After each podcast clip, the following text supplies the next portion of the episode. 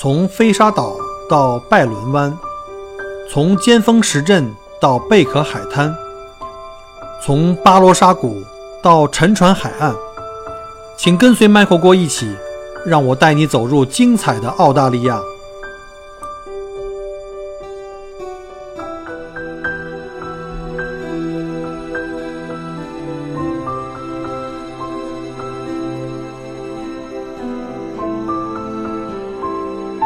各位听友，大家好，欢迎再次收听麦果果聊澳洲。啊，上一集呢，我们就介绍了在大洋路上的白皇后灯塔，这个是我们在大洋路起点的一个重要的景点哈。那今天呢，就利用这个时间，再跟大家逐次的啊，我们沿着这个大洋路旅行的方向，一个一个给大家来介绍一下。首先呢，我们是先看一下维州第二大城市啊，这吉隆离吉隆不远呢，位于墨尔本菲利普湾入海口处的这个叫做 Queens Cliff，这里呢地处要塞，与对岸的 Point Nepean 形成了一个只有三公里的一个狭窄的水道。这里至今仍是在使用中的这个军事要塞啊，墙上还都贴着禁止拍照的这个标牌。对岸的 Point Nepean 呢是已经开放了啊，能看到这个一战和二战时期的这个作为要塞的炮台，但是炮已经被拆除了。但是在 Queens Cliff 这边仍然是属于澳洲的这个军事要塞哈，呃，不会让我们走得太远啊，只能在那边附近灯塔可以转一下。整个菲利普湾啊，有大概两千多平方公里啊，这个这个海湾非常大，属于一个口小肚子大的一个深水良港。但是这个进出口啊，却只有三公里这么狭窄。再考虑到近海处的这些暗礁，那可能这个真正的宽度啊，能够走船的宽度可能也就一海里左右。那每天潮起潮落，大量的海水会从这个狭窄的通道呢快速流进流出，而且呢，这里是进出墨尔本港的一个必经之路，所以呢。这个遍布了这个湍急暗流的海峡呢，被称为是世界上最凶险的水道之一。因此，在 Queens Cliff 共有四座灯塔，这个四座灯塔来协同着指挥船只进出港。那这里的那个白灯塔呀，跟很多灯塔不同。呃，这座白灯塔呢，除了作为简单的灯光标记之外，还跟附近的一座黑灯塔呢，共同起到精确的指引航向的作用。而这个黑灯塔采用了深色玄武岩的修建，呃，是整个南半球唯一的一座黑色灯塔。呃，灯光的高度四十米，白灯塔呢在黑灯塔前面略矮一点，灯光高度是二十八点六米。那两个灯塔的连线，这条直线连成一条直线呢，就是这个进出海峡的正确航道的延长线的方向。那这些准备夜间进入菲利普湾的船只呢？就需要不断的调整自己的航线，以确保呢在航线中航行的时候呢，两个灯塔发出的光上下可以对准，形成一条直线。那如果航线有所偏离，那两个发光点呢就会左右偏移。那在白天呢，因为灯塔的光线呀，这个光线没有那么明显。那这个时候啊，就必须要干嘛呢？我们就必须要通过灯塔上面这个色块啊，我们知道每个灯塔，白色灯塔也也好，还是黑色灯塔，上面都有个塔顶，塔顶都有一个色块啊作为标记。那白色塔身上面呢是鲜红的红色色块，那后面的黑色塔身上面呢是绿帽子。我这我上期讲过了哈，有一个绿帽子，就是这个黑色塔上专用的这个颜色。那这个红色灯塔这个红块和后面那个黑色灯塔绿块。呃，绿帽子可以形成一条直线的时候，这样也可以在白天呃起到这个引导航线的作用。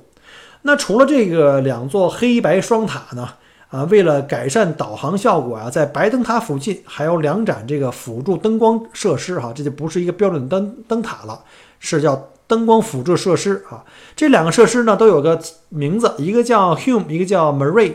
啊，但是呢我也搞不清哪个是 Hume，哪个是 Marie 啊，总归呢。Hume 旁边那个是 Marie，Marie 旁边那个就是 Hume 啊，这有点废话哈。呃，两盏灯呢，一红一绿啊，跟黑白两个灯呢，正好是这个同步闪烁，起到了共同导航作用，呃，引导进出的船只安全驶入和驶出这菲利普湾。另外呢，在 Queens Cliff 西南几公里处啊，呃，这个地方坐落着另外一个小镇叫 Point long style 然后这个镇中心的这个 village 啊，不远的地方的海边有一个断崖，这上面。就是有叫什么呢？叫澳大利亚最后一座无人值守的灯塔，这座灯塔呢，跟跟这个 Queen's Cliff 这个四座灯塔设施啊一起组成了一套相当复杂和精确的这个灯光导航系统，指引着各个船只啊进出菲利普湾。这个灯塔群大概是整个澳大利亚最复杂的这个呃导航系统了，因为这附近的水域啊也被称为全世界最凶险的航道之一。跟早期的这个灯塔看护人主要负责灯光照明不同啊，今天这个 Point Longstyle 的灯光系统啊，早就已经不需要人工照耀了哈，现在都基本上都是太阳能用电力来供应的。值班人员的主要任务就是控制进出菲利菲利普港菲利普港湾的这个船舶。按照法规啊，所有的进出港的这个大型船舶都必须首先和这个信号站进行联系啊，获准后呢才可以进入或驶出，因为这个。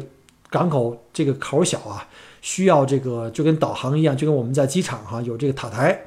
然后来控制这几条这个跑道，谁先起飞，谁先呃谁后降落，这是有呃前后顺序的。而这个灯塔呢是二十四小时开启，一直都在亮在那里，因为可以为这个呃进出菲利普湾的这个呃船只呢提供这个导航，因为这儿的这个水文条件太复杂了，呃进出的船只必须得沿着一条类似像 Z 字形哈，英文那个 Z。呃，这个字形进行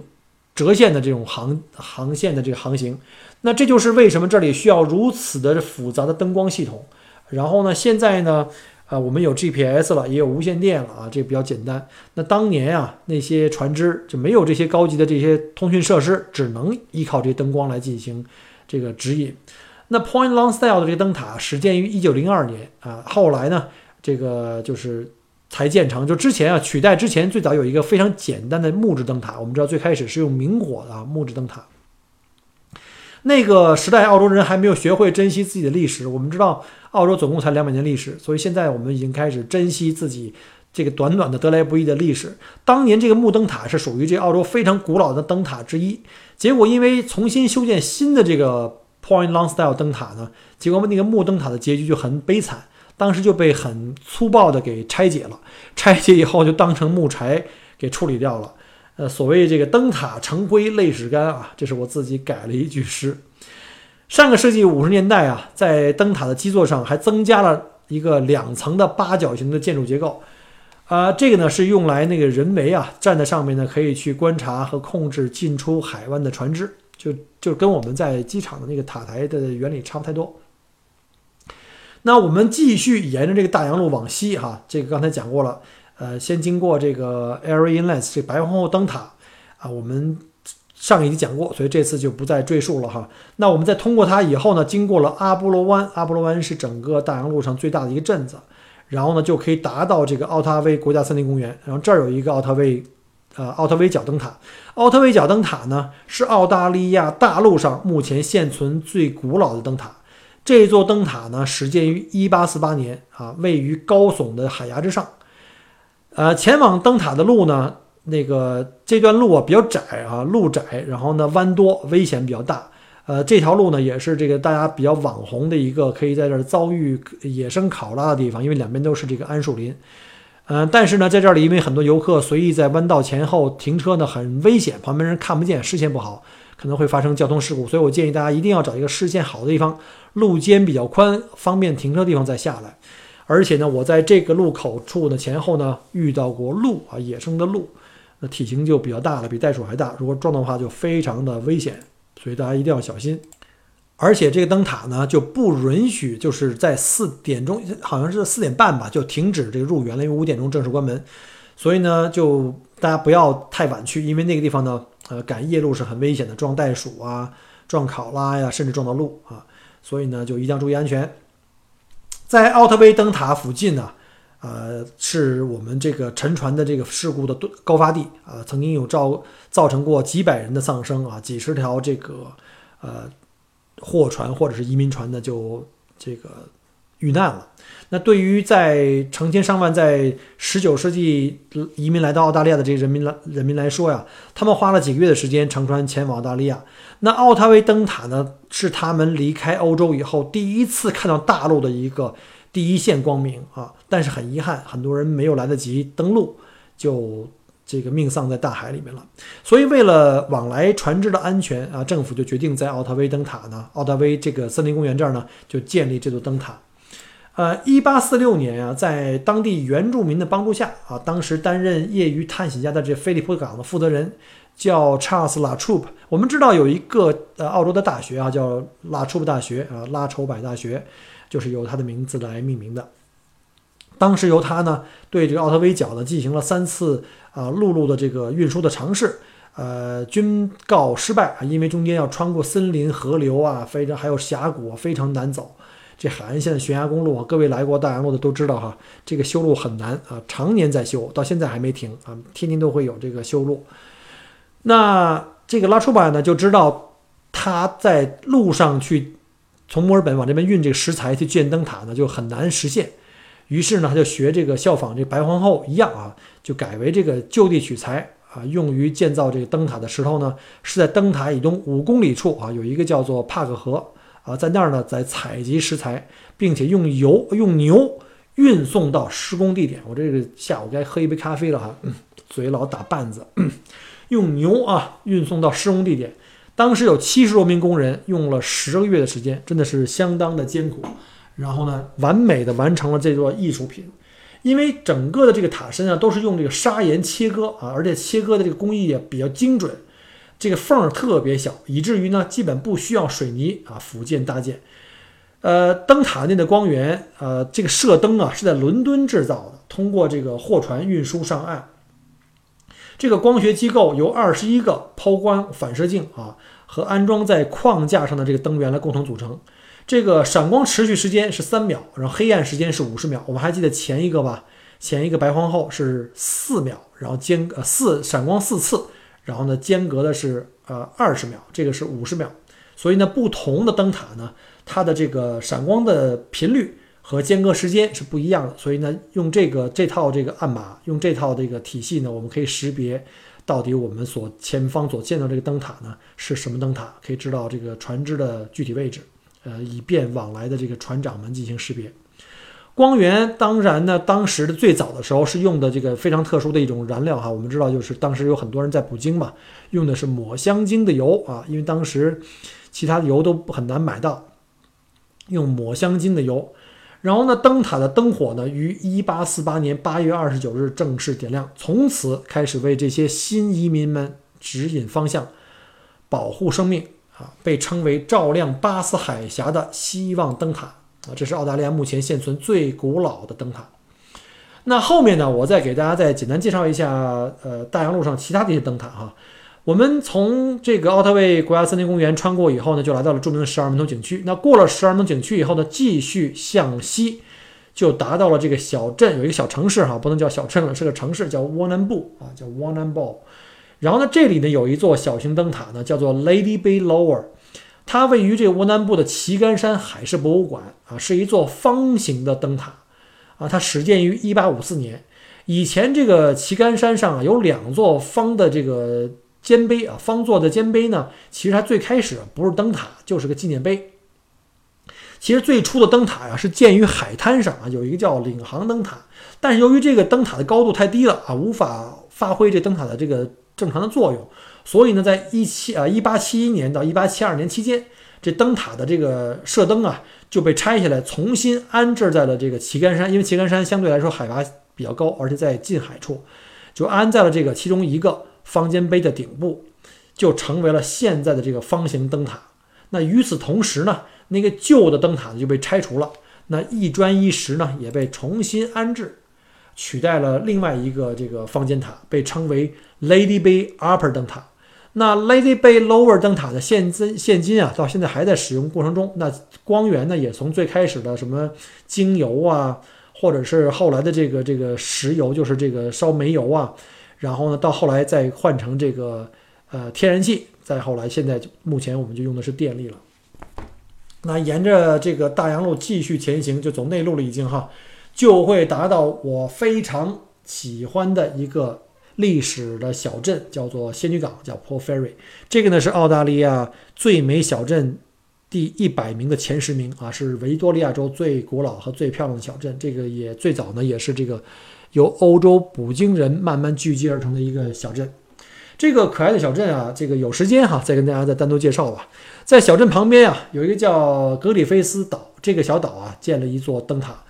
啊，是一八五九年啊，叫做这个 Port Fairy Lighthouse。当年呢，这个岛其实不叫格里菲斯岛，叫什么呢？叫兔岛。我猜啊，可能是因为这个兔子成灾啊。大家有兴趣的话，可以出门左转听一下我之前介绍过澳大利亚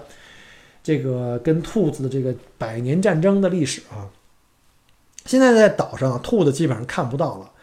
啊，但是呢，小个子的沙袋鼠啊，甚至是狐狸还是能够看到的。呃，如果有机会，希望你们来到这个 Port Fairy 这边住一晚，然后呢，找一时间呢，在岛上转一圈，尤其在黄昏前啊，啊，非常漂亮。这里的这个灯塔高度四十一英尺，白色的塔身呢，红色塔顶，呃，向海的方向的能见度大概是十二海里啊，就这个照度能照十二海里以外。塔基为天然的这个玄武岩的这个基岩啊，作为这个塔基。那到入口处呢，有六个石阶。由于这个地方呢，海风啊非常的巨大，西南风啊，所以呢，为了这个。保证这个看塔人的安全呢，就在这个灯塔前面修建了这个防波堤，还有一个就是两米高的一个呃墙壁，以保证这个守塔人进出塔的时候有这个安全。这地方人啊，人迹罕至，去的人很少，这是一个拍大片的一个非常棒的一个绝美之地。我在上一期呢，呃，在我上一期这个节目里呢，曾经发在这个节目后面几张照片啊，呃，其中有我自己拍的，也有从网上找了别人的专业摄影师拍的，因为。说实话，爬不起来啊！拍什么日出日落太辛苦，或者是拍那个呃星空啊也很辛苦，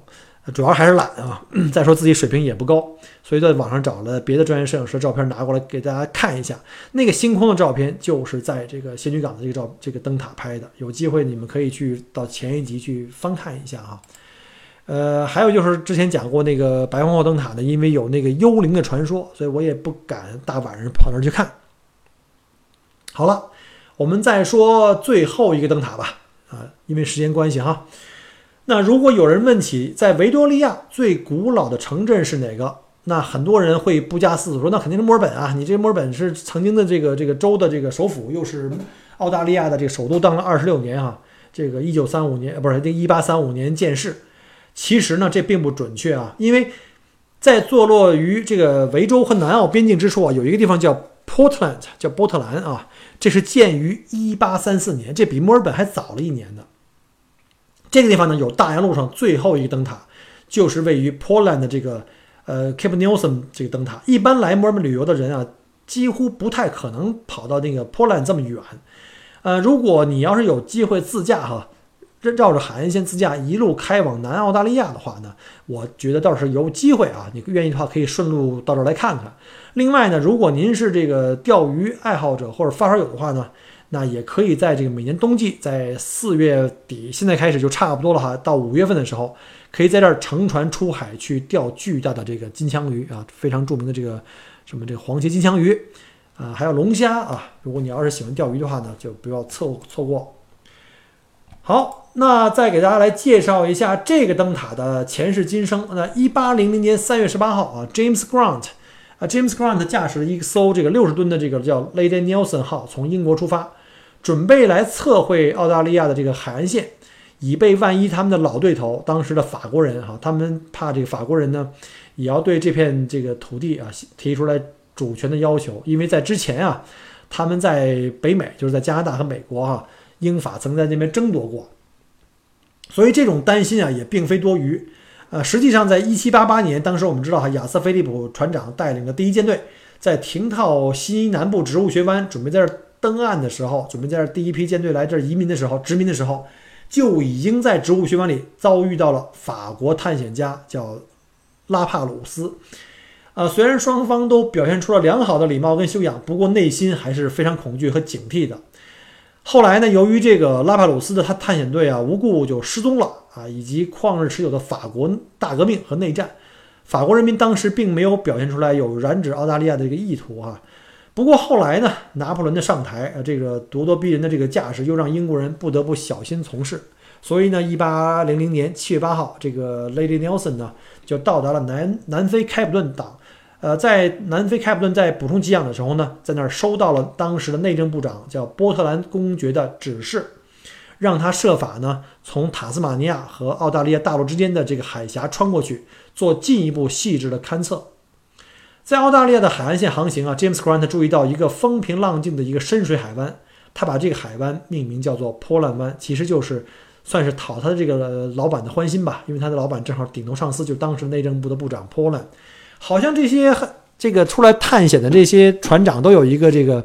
拍马屁的毛病哈。当时我们知道亚瑟菲特普船长当时命名登陆点这个地方起名叫悉尼哈，因为当时前一任内政部长就是悉尼啊。就是他名字就是悉尼，也是为了拍自己老板的马屁，所以呢，这个是他们的一个常用的一个惯用伎俩。后来呢，这波兰呢，就因为这个是一个非常平静的深水湾，很多从欧洲来的这个捕鲸船就在这个海湾里面避风或者补充淡水，慢慢就聚集成一个小镇了啊，并且呢，呃，建立了永久性的定居点。到了一八三零年前后，当时的塔斯马尼亚殖民地的土地因为日益紧张，因为塔岛是当时最大的这个流放犯的监狱和这个呃开发地，殖民者呢就不得不设法呢去澳大利亚寻找新的机会。那一八三四年，就当时墨尔本还没有哈，记住，二十四岁的这个 Edward Hunty 就带着几名劳工，还有一些牲畜啊、牛羊啊，还有土豆、一些粮食和种子，就来到了这波兰的这个海湾。啊，在那里呢，Hunty 用自己耕作的，就制作这个耕犁啊，就开垦了整个维多利亚州第一块土地，就开始开始了这个开垦史啊，开始种粮食，因为你没有粮食活不下去啊。他们随后呢，在那里就开始修建房屋啊，建立农场，逐渐的把这里发展成一个繁荣的城镇啊。波兰呢，目前呢是阿德雷德和墨尔本之间唯一的一个深水良港。随着澳大利亚跟澳洲大陆上这个海上的日益联系，呃。日益的这个密切，呃，殖民当地殖民当局呢，渐渐就认识到这个重要性。一八七零年，呃，在这个波兰的城外十公里的这个 Cape Nelson 呢，就树立了一个木质灯塔，啊，为那些从欧洲远道而来的船只，在抵达墨尔本港以前呢，先